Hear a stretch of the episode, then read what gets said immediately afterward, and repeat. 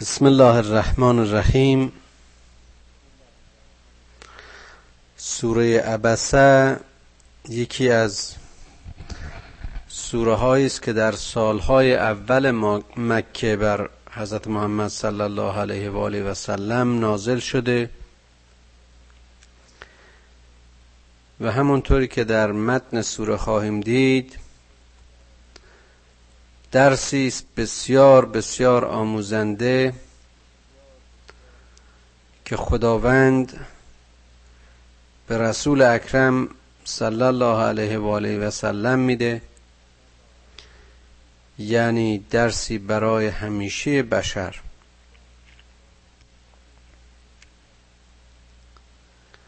بسم الله الرحمن الرحیم. عبس و تولا ان جاءه الاعما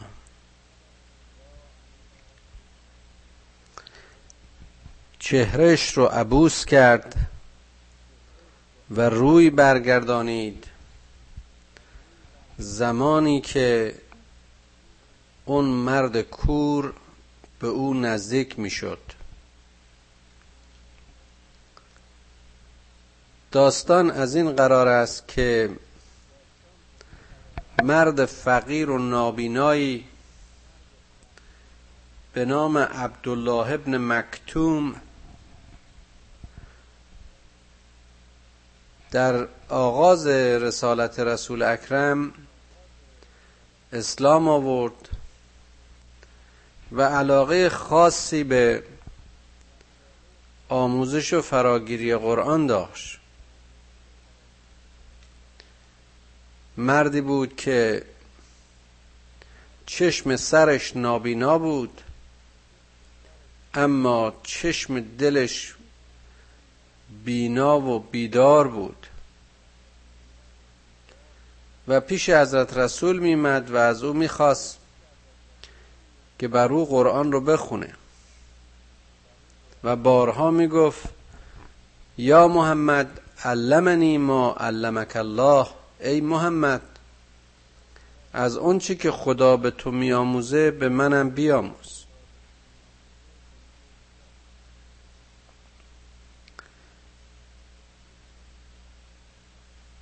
یه روزی این مرد نابینا خودش رو به حضرت رسول رسانید.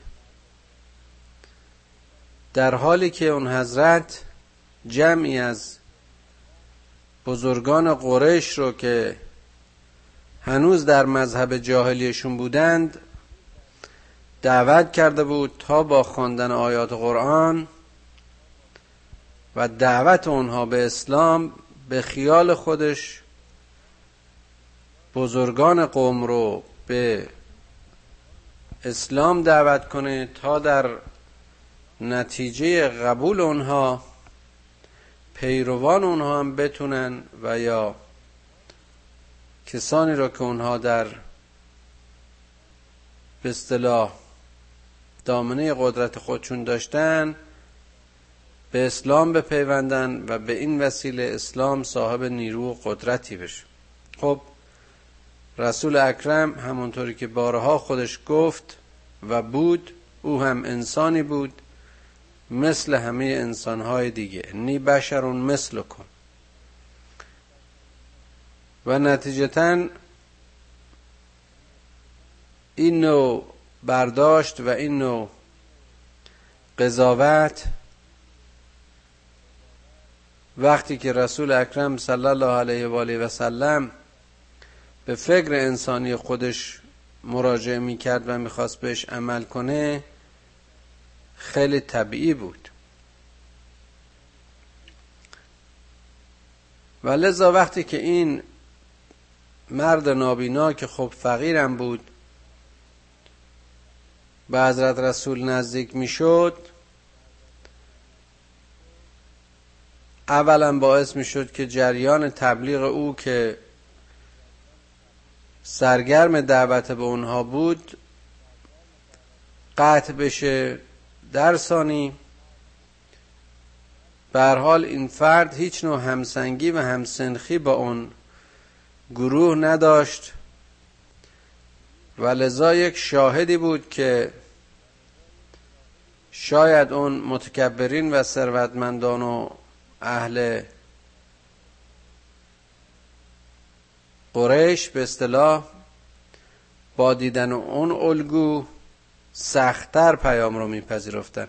همه این دلایل و همه این چیزهایی که ما اینجا بیان می‌کنیم باز هم این برداشت های آدمی است. و اگرهایی است که ما در قضاوت هامون و در نتیجه گیری هامون به کار می‌بریم. به همین, هم به همین دلیل هم هست که خداوند خیلی قاطع و بسیار دقیق رسول خودش رو به این عملی که کرده و روش رو از این کور برگردونده و قیافش ترش کرده خطاب می‌کنه و سخت به او متذکر میشه. و ما یدری که لعله یزکا تو از کجا می‌دونی؟ به پیامبرش میگه. ای محمد تو از کجا می‌دونی؟ شاید که اون مرد شاید که این نابینایی که به ظاهر فکر می‌کنی که این ممکنه نقشی نداشته باشی یا فقر و نابیناییش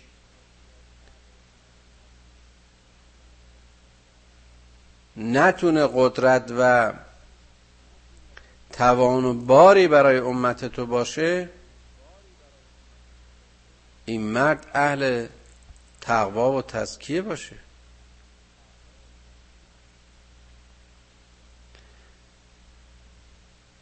تو به صرف اینکه این مرد نابیناست حق نداری چهرت رو از اون برگردن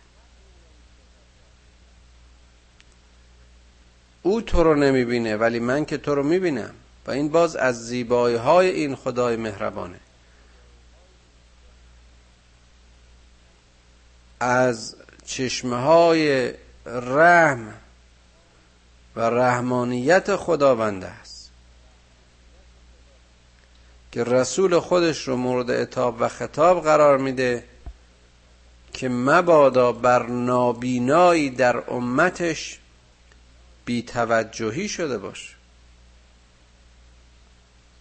در سوره قبل دیدیم که به موسی گفت ای موسی تو به پیش فرعون برو با بیان نرم و سخنی که در خوره و در شعن رسولانه است تو با این صحبت کن دعوتش کن.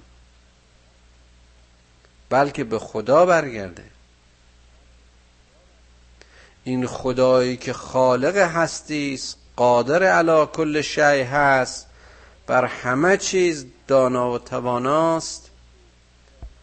ذره نازیبایی رو در خلقت کاملش و نظم کاملش نمی‌خواد ببینه. نیازی نداره به اینکه فرعونی که ادعای خدایی کرده اون رو به سوی خودش بخونه. اما فرعون رو از اون نیاز و از اون هدایت محروم نمی‌کنه.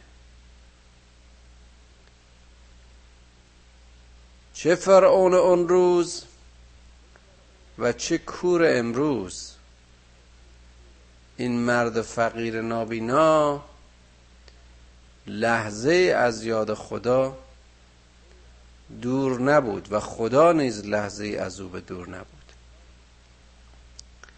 لذا پیامبر خدا حق نداره که این قضاوت رو این چنین در مورد این کور پیاده بکنه.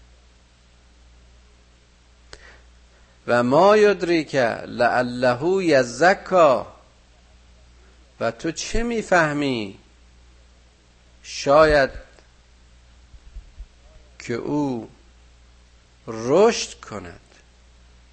شاید که او با گرفتن پیام تو متکامل تر شود. و اتفاقا جالبه که می‌بینیم بعدها همین مرد در مقام تقوا و ایمان به جای می‌رسه که یکی از حاکمین مدینه میشه. او یذکر و فتنفعه الذکرا ای پیامبر حتی اگر فکر می‌کنی که تو به هر حال قبلا اون رو دعوت کردی و اون هم پذیرفته و پیام تو ممکنه براش تازگی نداشته باشه باز هم وظیفه تو نیست که این چنین قضاوتی بکنی. چرا که شاید همین تکرار و تذکار نفع بیشتری رو به او برسونه.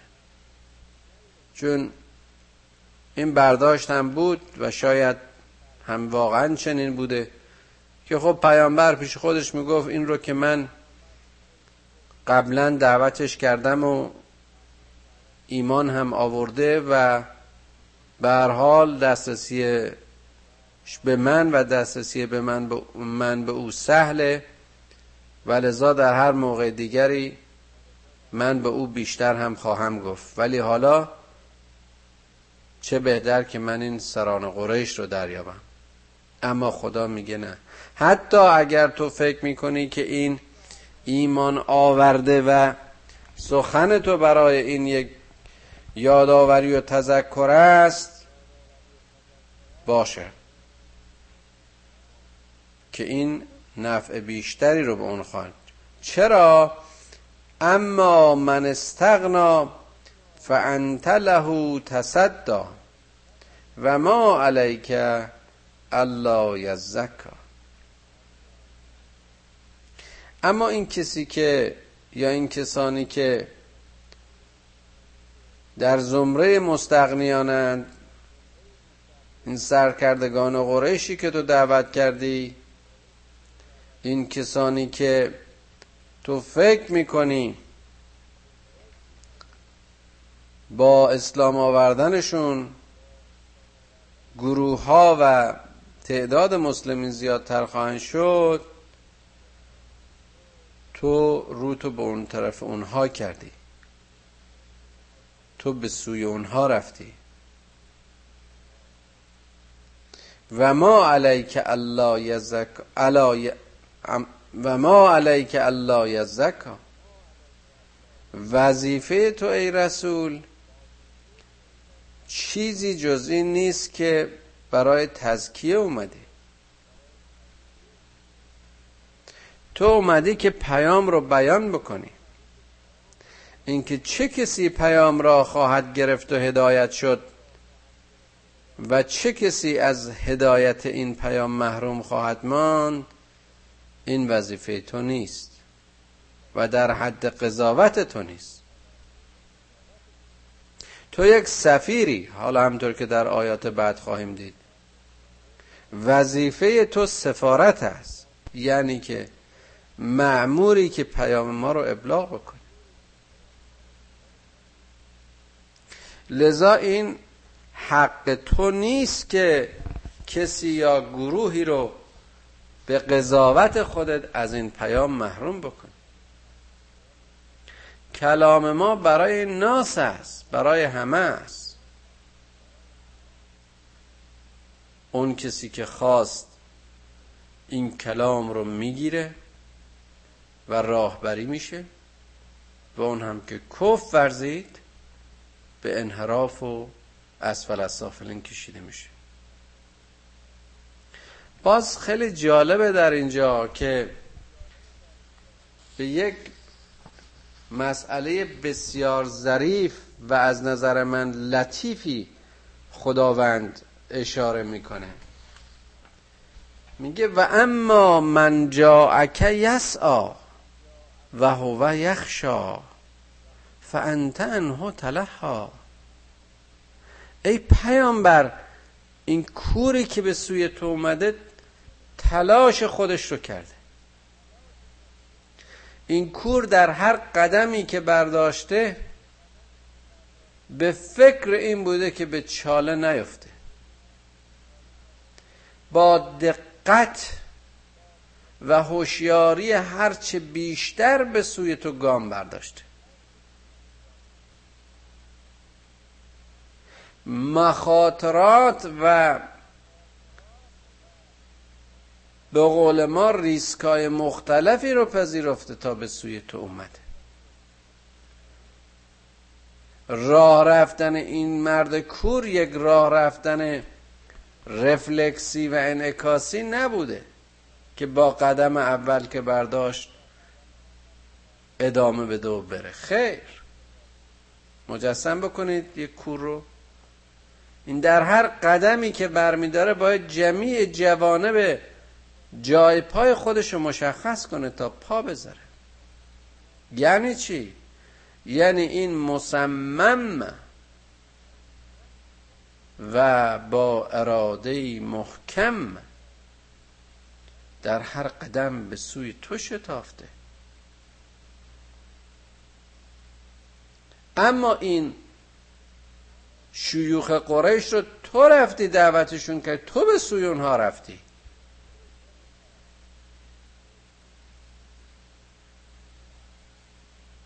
تو رفتی تا در حضور اونها اونها رو دعوت کنی بلکه اسلام بیارن. اما این کور خودش با پای خودش با نداشتن امکانات یک مرد فقیر و بیچاره اومده کلام خدا رو یاد بگیر. و هو یخشا. این صاحب خشوعه. این آدم است متواضع. اما اون سران جاهلیت متکبر و مغرور اونچنان که تو باید به پیش اونها بری. اما این مرد خودش با پای خودش پیش تو اومده.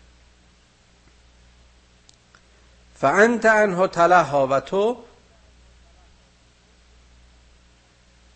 به اون توجهی نکردی کلا انها تذکره. نه. هرگز چنین نبوده است و نخواهد بود. که این عمل تو در شعن رسالت تو نبود.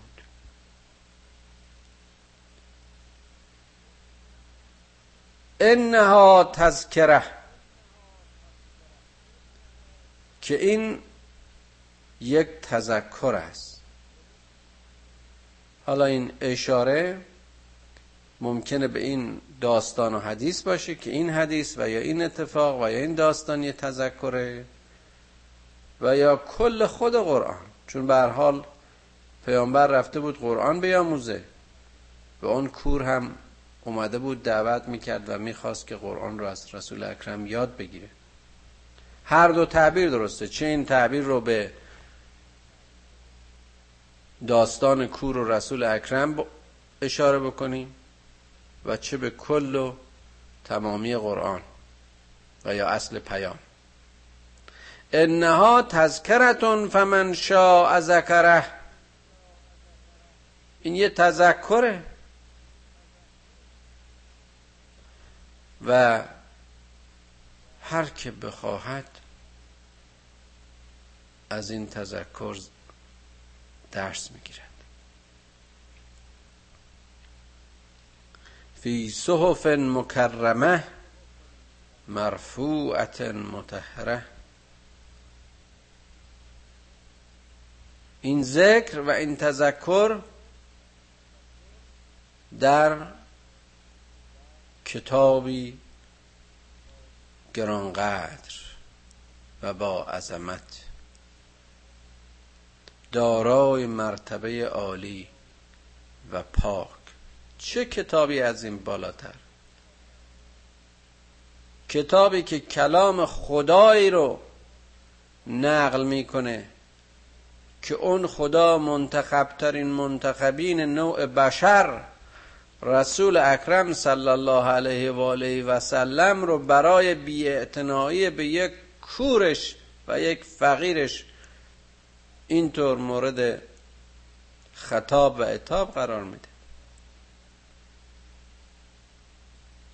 این است رحمان و رحیمی پروردگار. این است خدایی که پاک است و تقوا و تهارت را بیش از هر چیز برای بندگانش توصیه می‌کند.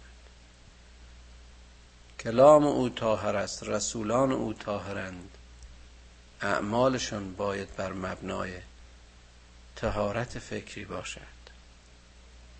ذره از ناخالصی را در فکر رسولانش و پیروانش پیروان واقعیشون نمیپذیر به عیدی سفره این تذکر و این ذکر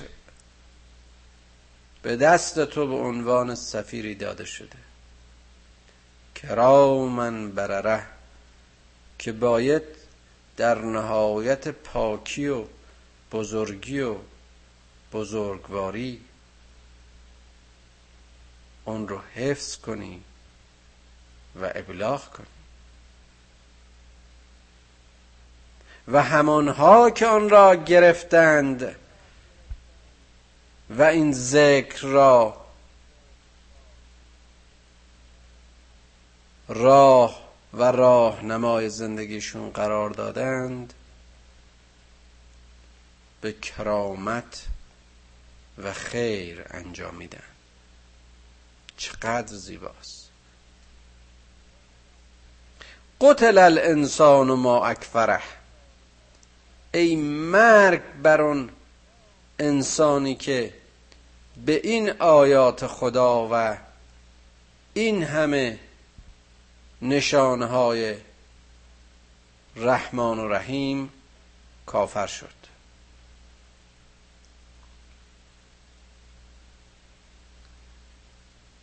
اون کسانی که به خاطر استکبار و استغنا و بینیازی مادیشون در این دنیا. اون کسانی که خودشون رو در این دنیا به علت غنای مادی و یا هر نوع برخورداری های دیگری که در واقع چیزی جز متنعم بودن از نعمتهای خدا نیست. مغرور میشن متکبر میشن و در نتیجه همین غرور و کبرشون ایمان نمیارن و کف میورزند چقدر ناسپاسند و چه بیچارند در حدی بیچارن که خدا بهشون مرگ میگه مرگ بر این انسان ها انسانی که ایمانش مرد فیزیکش و جسمش دیگه وقتی نور و حرارت و هدایتی نداشت جمادی بیش نیست. من ای شیء خلقه. از چه چیز این آفریده شد؟ باز می‌بینیم که این خدای مهربان و رحمان و رحیم احتجاج می‌کنه. دلیل و حجت میاره. این انسان کافر رو به خواستگاهش به نخستین ذره وجودیش متوجهش می‌کنه. از کجا اومدی؟ از چی خلق شدی؟ من نطفت خلقه فقط دره تو حاصل اون نطفه ای این وجود متصور امروزی تو این وجود مستقنی تو تکاملی است از اون سلول اولیه تو.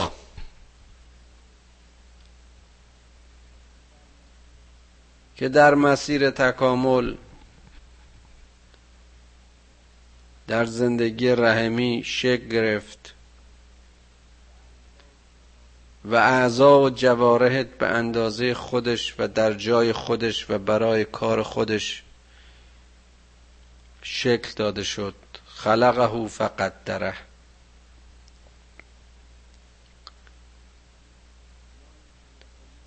ما این اناتومی تو رو این تشریح تو رو تقدیر کردیم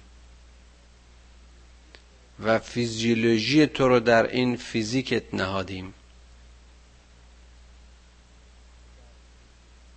تو در سلول تخم از هیچ حیوانی مستثنا نبودی. اما در خلقت تو و در تقدیر تو خارج از این اندام و شمای فیزیکیت از روح خود قرار دادیم. و برای تو اراده و فکر و اندیشه قرار دادیم. آیا به مدد و در سایه همین هدیه‌ای که به تو دادیم تو در نتیجه کفر و بی ایمانی از این صلاحی که برای رشد و تعالی تو در تو گذاشتیم برای صد راه تعالی خودت استفاده نکردی؟ ثم السبیل یسره ثم اماته فقبره ثم اذا شاء انشره. کلا لما یقض ما امره. چقدر موزون و زیبا. این موزیک قرآن این ترادف آیات و این معانی عظیمی که در این آیات کوتاه هست برای اونها که بفهمند با هیچ انشای قابل مقایسه نیست. ما سبیل تو رو ما راه تو رو آسان کردیم. چه اون راه خروج از زندان تاریک رحم که تو هرگز به یاد نمیاری. که چطور از آن فضای بسته و زندان تاریک در اون محیطی که در مدفوع خود شناور بودی ما تو رو به این جهان آزاد و به این دنیای خارج از اون دهانه رحم از اون سوراخ تنگ و باریک. در زمان موعود با تغییر فیزیولوژیکی با ایجاد ترشحات خاصی که دهانه رحم رو نرم آماده کرد با حرکات چرخشی و جنبشی. تو ای جنین انسان. مسیر زندگی تو رو مسیر پا گذاشتن تو به این زندگی آسان کردیم. و مسیر زندگی این دنیایت رو نیز با فرستادن رسولان و خواندن آیات خداوند و بیان داستان ها و قصه های امم و ملل قبلی. و همه راه ها و مفتاح های خوشبختی رو و رستگاری رو ما بر تو خواندیم. ما همه طبیعت رو و همه هستی رو به پای تو ریختیم. و همه را برده و فرمان بردار تو کردیم که تو در سایه ارادت بر طبیعت قاهر شدی. اما قدرت تو و توان تو دیر نمی پاید و نپایید. ثم اماته فقبره فیزیک تو پیر و پوسیده خواهد شد و گور جسم تو را در خود خواهد گرفت. ثم اذا شاء انشره. اما اون روزی که اراده کنیم باز هم برخواهی خواست. کلا لما یغز ما امره. نه هرگز چنین نبود و نخواهد بود که این انسان قادر به پیاده کردن امر خدا نیست. این انسان کافر. این انسانی که از نور ایمان برخوردار نیست و از هدایت سرپیچی می‌کنه.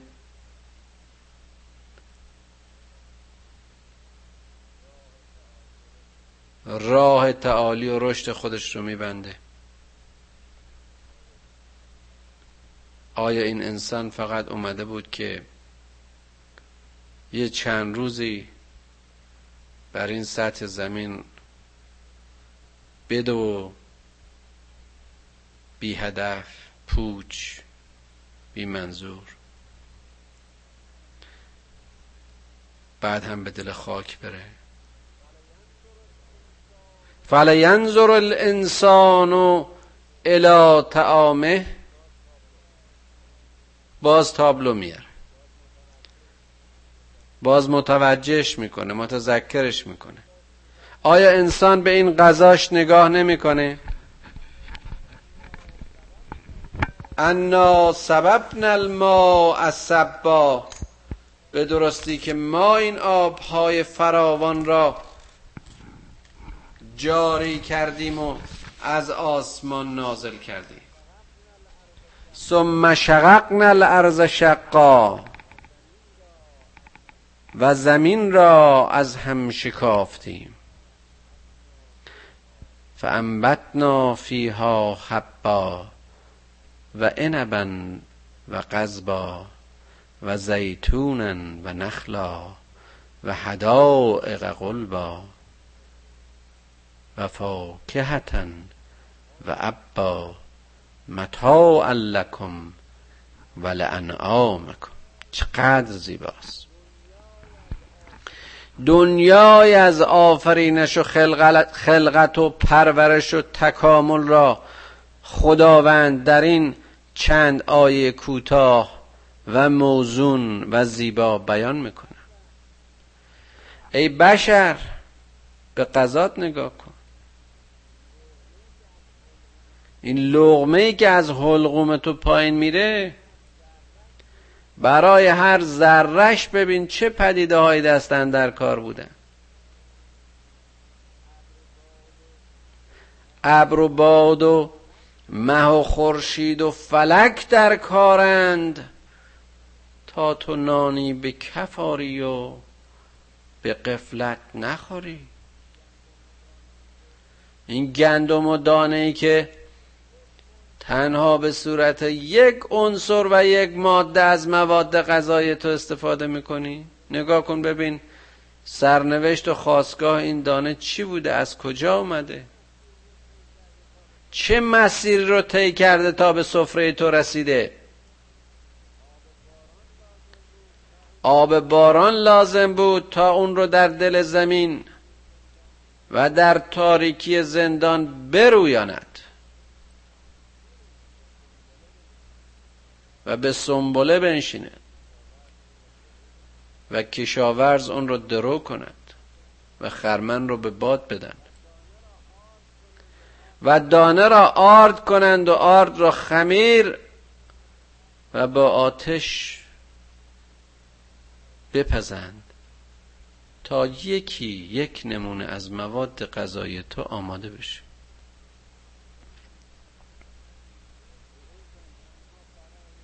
ای انسان تنها برای یک نیاز اون هم یک نیاز تغذیه تو.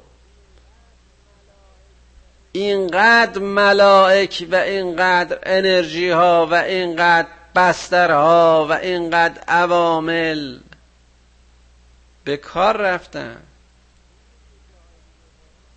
خوندیم تو جاهای دیگه قرآن. گفت شما زراعتش می‌کنید یا ما؟ اینها رو تو می‌کنی؟ این دانه رو از کجا بردی این قدرت رشد رو چه کسی در این دانه گذاشت؟ این قدرت بل رو چه کسی در تو گذاشت که همین لغمه رو که توی دهانت می‌ذاری و اراده می‌کنی و فرو می‌بری؟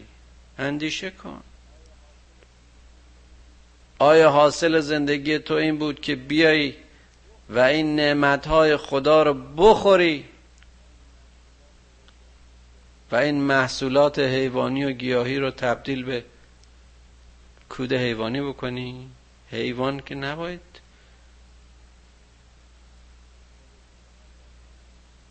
خودت رو فقط در شعن حیوانات ببینی. تو انسانی تو قرار بود خلیفه خدا باشی.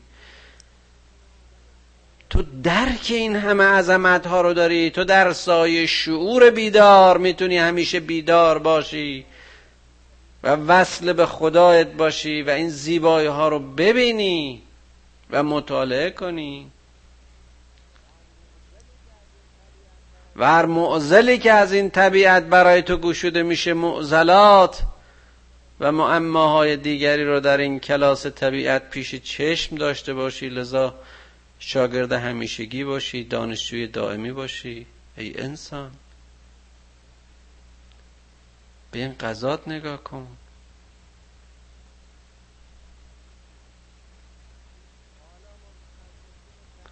حالا متخصصین تغذیه اینا مسائل های کلی است. می‌بینید مثال به دانه و آب است و زمین است و شکاف است و زیتون و نخل. حالا این همه تحقیقات غذایی و نمی‌دونم ذره ای که درباره این اغذیه شده آیا حاصل توجه بشر به اینا نبوده؟ شما نگاه کنید اگر یک فرعی از فرزن گروه های ویتامین ها مثل ویتامین بی از جمله ویتامین بیوان یا تیامین به اصطلاح ما این یه عنصر کم بشه از ماده غذایی تو. می‌دونی چه تظاهراتی در این جسم تو به وقوع خواهد پیوست؟ پوستت خشک و زخم میشه. دستگاه گوارش دچار آسیب میشه و اسهال می‌گیری و مغز از کار میفته ناخوشی که بهش میگن بری بری. نمی‌خوام اینجا براتون تب درس بدم به عنوان طبیب یا بیماری ها رو تشریح بکنم. ولی خب واقعا بی انصافیه که ما این مسائل رو بدونیم اما از کنارش خیلی آرام و راحت رد بشیم و بریم. تو که با یک ذره تغییر و یک اپسیلون تغییر در این قضات مغز تو دستگاه گوارش تو جلد تو اینقدر متأثر و آسیب دیده می‌بینی؟ ای انسان! اندیشه کن.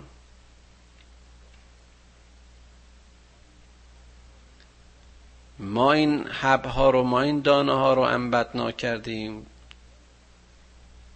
کاشتیم و رشد دادیم. و عنبن و قذبا خیلی جالبه که دو گروه مختلف مواد غذایی رو نام می‌بره. یکی انگور و یکی گیاهان دیگه. انگور از خصائصش این است که برای بار دادن و پر, پر بار بودن احتیاج به قرص خصوصی داره. روش های خاص باغبانی و کشاورزی داره. اما بیشتر گیاهان دیگه اغلبشون خودروان یعنی چه اون عنبی که اون نوع پرورش و کش رو احتیاج داره و چه اون گیاهان دیگه که اغلبشون خودروان؟ و زیتونن و نخلا. چه اون درخت زیتون با اون خاصای خودش و چه اون نخل سرکشیده. و باز جالبه که این مسائلی که می‌زنه هر کدام دنیایی است از تذکر و دنیایی است از اندیشه و تعمق برای اونهایی که اهل فکر باشن این انگور و گیاهان دیگه که اغلب مورد استفاده ما قرار هست می‌گیرن نگهدارشون بسیار مشکل عمر کوتاهی دارن. دیرپا نیستن. همین که از ساقه چیده میشن یا از زمین کنده میشن خوش میشن و میپلاسن و میمیرن یا متعفن میشن کفک می‌زنن. اما زیتون و نخل و یا خرما و زیتون میوههایی هستند که میشه در شرایط خاصی مدتهای مدید اینها رو نگه داشت. اینها اغذیه هستند که حالا وارد گیاهشناسی این گیاهان نمیشیم ولی این خدایی که این اشارات رو می‌کنه هم برای کسانی است که به ظاهر زیتون و نخل نگاه می‌کنن هم برای بوتانیسین ها و متخصصین علوم گیاهی و زیستی که در این دانه ها و در این میوه ها چه ها که نمی‌بینن. آیا اصل و اساس داروشناسی و درمان چیزی جز توجه و علم به این خواص این گیاهان و غذاهاست. و هدائق قلبا و باغهای پر و جنگلهای مستور و با درختان بلند و فاکهتن و ابا و باز باغهای پرمیوه و مرغزارها و چراغگاه عجب. یک دانه به خرما تبدیل میشه اون نخل سرکش کبیر یک دانه هم علف مغزار چمن. یک دانه انگور یک دانه زیتون. و همه از دانه و همه از سلول. یک سلول گیاه. یک سلول حیوان. و هر دو سلول. بیدار شو بشر. عالم دانشمند زیست شناست علمی که برای بیداری اندیشه به کار نره صد اندیشه است. علمی که در مسیر هدایت علمی که در مسیر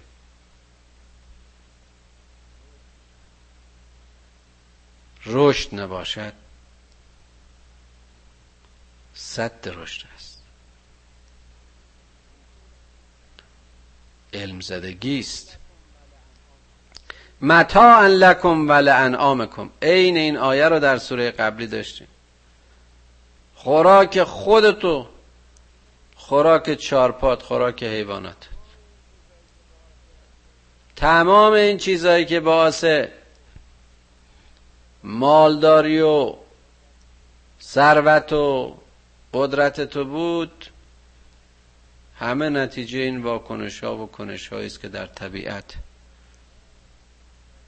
ما در اختیار تو قرار دادیم. فاذا جاءت الساخه و اون روز که اون صدای ناگهانی به گوش خواهد رسید.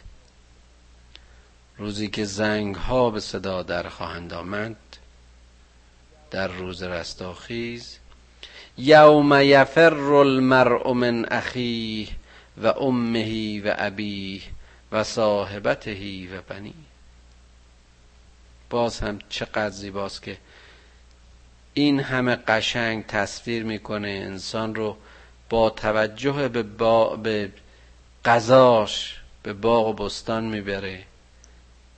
این چهره های زیبای طبیعت رو این پروردگاری که آفریننده همه زیبایی هاست. این پروردگاری که آفریننده همه نظم هاست. در سایه این تذکر حالا زنگ قیامت رو به صدا در میاره. که در آن روز یفر المرء من اخیه هر کسی از برادرش فرار می‌کنه. و امهی و ابی از والدینش میگریزه. و صاحبتهی و بنی. و همسرش و بچه هاش رو ترک می‌کنه آیا اینا کسانی نبودند که موجبات بستگی و وابستگی های ما در این دنیا بودند آیا بسیاری از این تفاخرها و غرورهایی که ما در این دنیا به دروغ داشتیم و بهش افتخار می‌کردیم همینها نبودن؟ میگه در آن روز تو از همینها گریزان خواهی بود چرا؟ برای که هر کسی اونجا مسئول امر و عمل خودشه اونقدر هر کسی گرفتاره برای اینکه ببینه پایان کار خودش چی هست و سرنوشتش چی هست و اجر و پاداشش چه خواهد بود که دیگه به فکر این وابستگی های ظاهری این دنیایی نیست. چه بسا که پدر و پسری و مادر و دختری و یا پدر و فرزندی و یا زن و شوهری و یا مادر و طفلی در سویه های جدا و کفه های جدا و سرنوشت های جدا خواهند بود. اون روز یوم فصله. یکی از معانی فصلم شاید همین باشه. روزی که همه چیز از هم جدا خواهد بود. لکل عمر لکل امرئ منهم یومئذ شأن یغنی لکل امرئ منهم یومئذ شأن یغنی. همین بیانی که الان کردم. برای هر کسی اون روز اونقدر مسائل خود هست که دیگران را همه از یاد می‌برد. حتی چه بسا که به شیوه این دنیایی کسانی بخوان همه چیزشون رو برای نجات خودشون زیر پاشون بگذارن.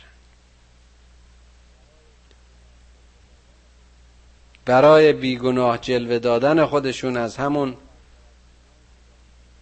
عوضهای بدتر از گناهی که در این دنیا می آوردن همونجا هم بیارن. خدایا من زنم نگذاش من شوهرم نگذاش من بچم نگذاش من پدرم نگذاش من مادرم نگذاش که به سوی تو بیام و هدایت بگیرم و ایمان بیارم. می‌بینید که همه این دلیل هایی که می‌خواد بیاره همه را خدا ازش جدا کرد. وجوه یومئذ مصفره زاهکتون مستبشره اون روز که روز فصل است چهره شاد و بخشاش و نورانی. زاهکتون مستبشره خندان و بشارت دهنده. وجوه مؤمنین. و وجوه یومزن علیها غبره. و چهره هایی که در آن روز قبار و تیرگی پوشانیده ترحقها قطره سیاهی و عبوسی این چهره ها رو گرفته. اولئک هم الکفرت الفجره. این قبار و تیرگی و سیاهی چهره کافران و ستمکاران را در آن روز می پوشند خدایا خدایا در این لحظات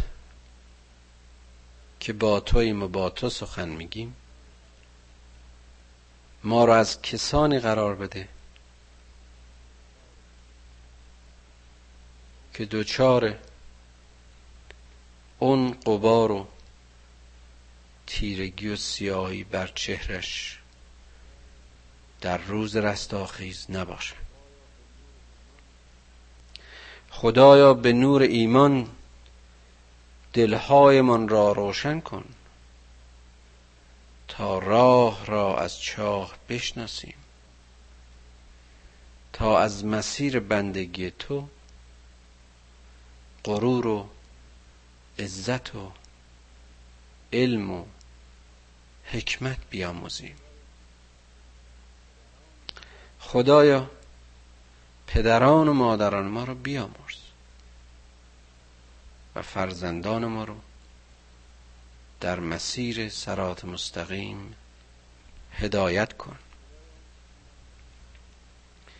خدای اون چی که ما رو به تو نزدیک می‌کنه ما رو به اون نزدیک کن. و هرچی ما رو از تو دور می‌کنه. ما رو از اون منفور کن. خدایا به ما بصیرت بده تا آیات تو رو ببینیم و در سایه توجه به این آیات تو رو بشناسیم. خودمون رو بشناسیم. و این هدیه های زیبا و نعمت هایی رو که تو به ما دادی در مسیر رشد و کمالمون به کار ببریم. تا به تو نزدیک بشیم. خدایا کمکمون کن که در پایان عمر از عمری که بر ما گذشته احساس تأسف و تأثر نکنیم. حاصل زندگیمون رو بارور کن و ما رو با محمد و آل محمد و سیره آنها آشنا کن. خدایا گناه کوچک و بزرگمون را به عظمت و بزرگواری خودت ببخش. پروردگارا به ما کمک کن که در سایه توجه به آیات از علم هرچه بیشتر بیاموزیم. اما راه زندگیمون را به نور معرفت قرآن روشن کن. خدایا احساس ما رو از ما نگیر و دلهایمون رو به سوی خودت بخوان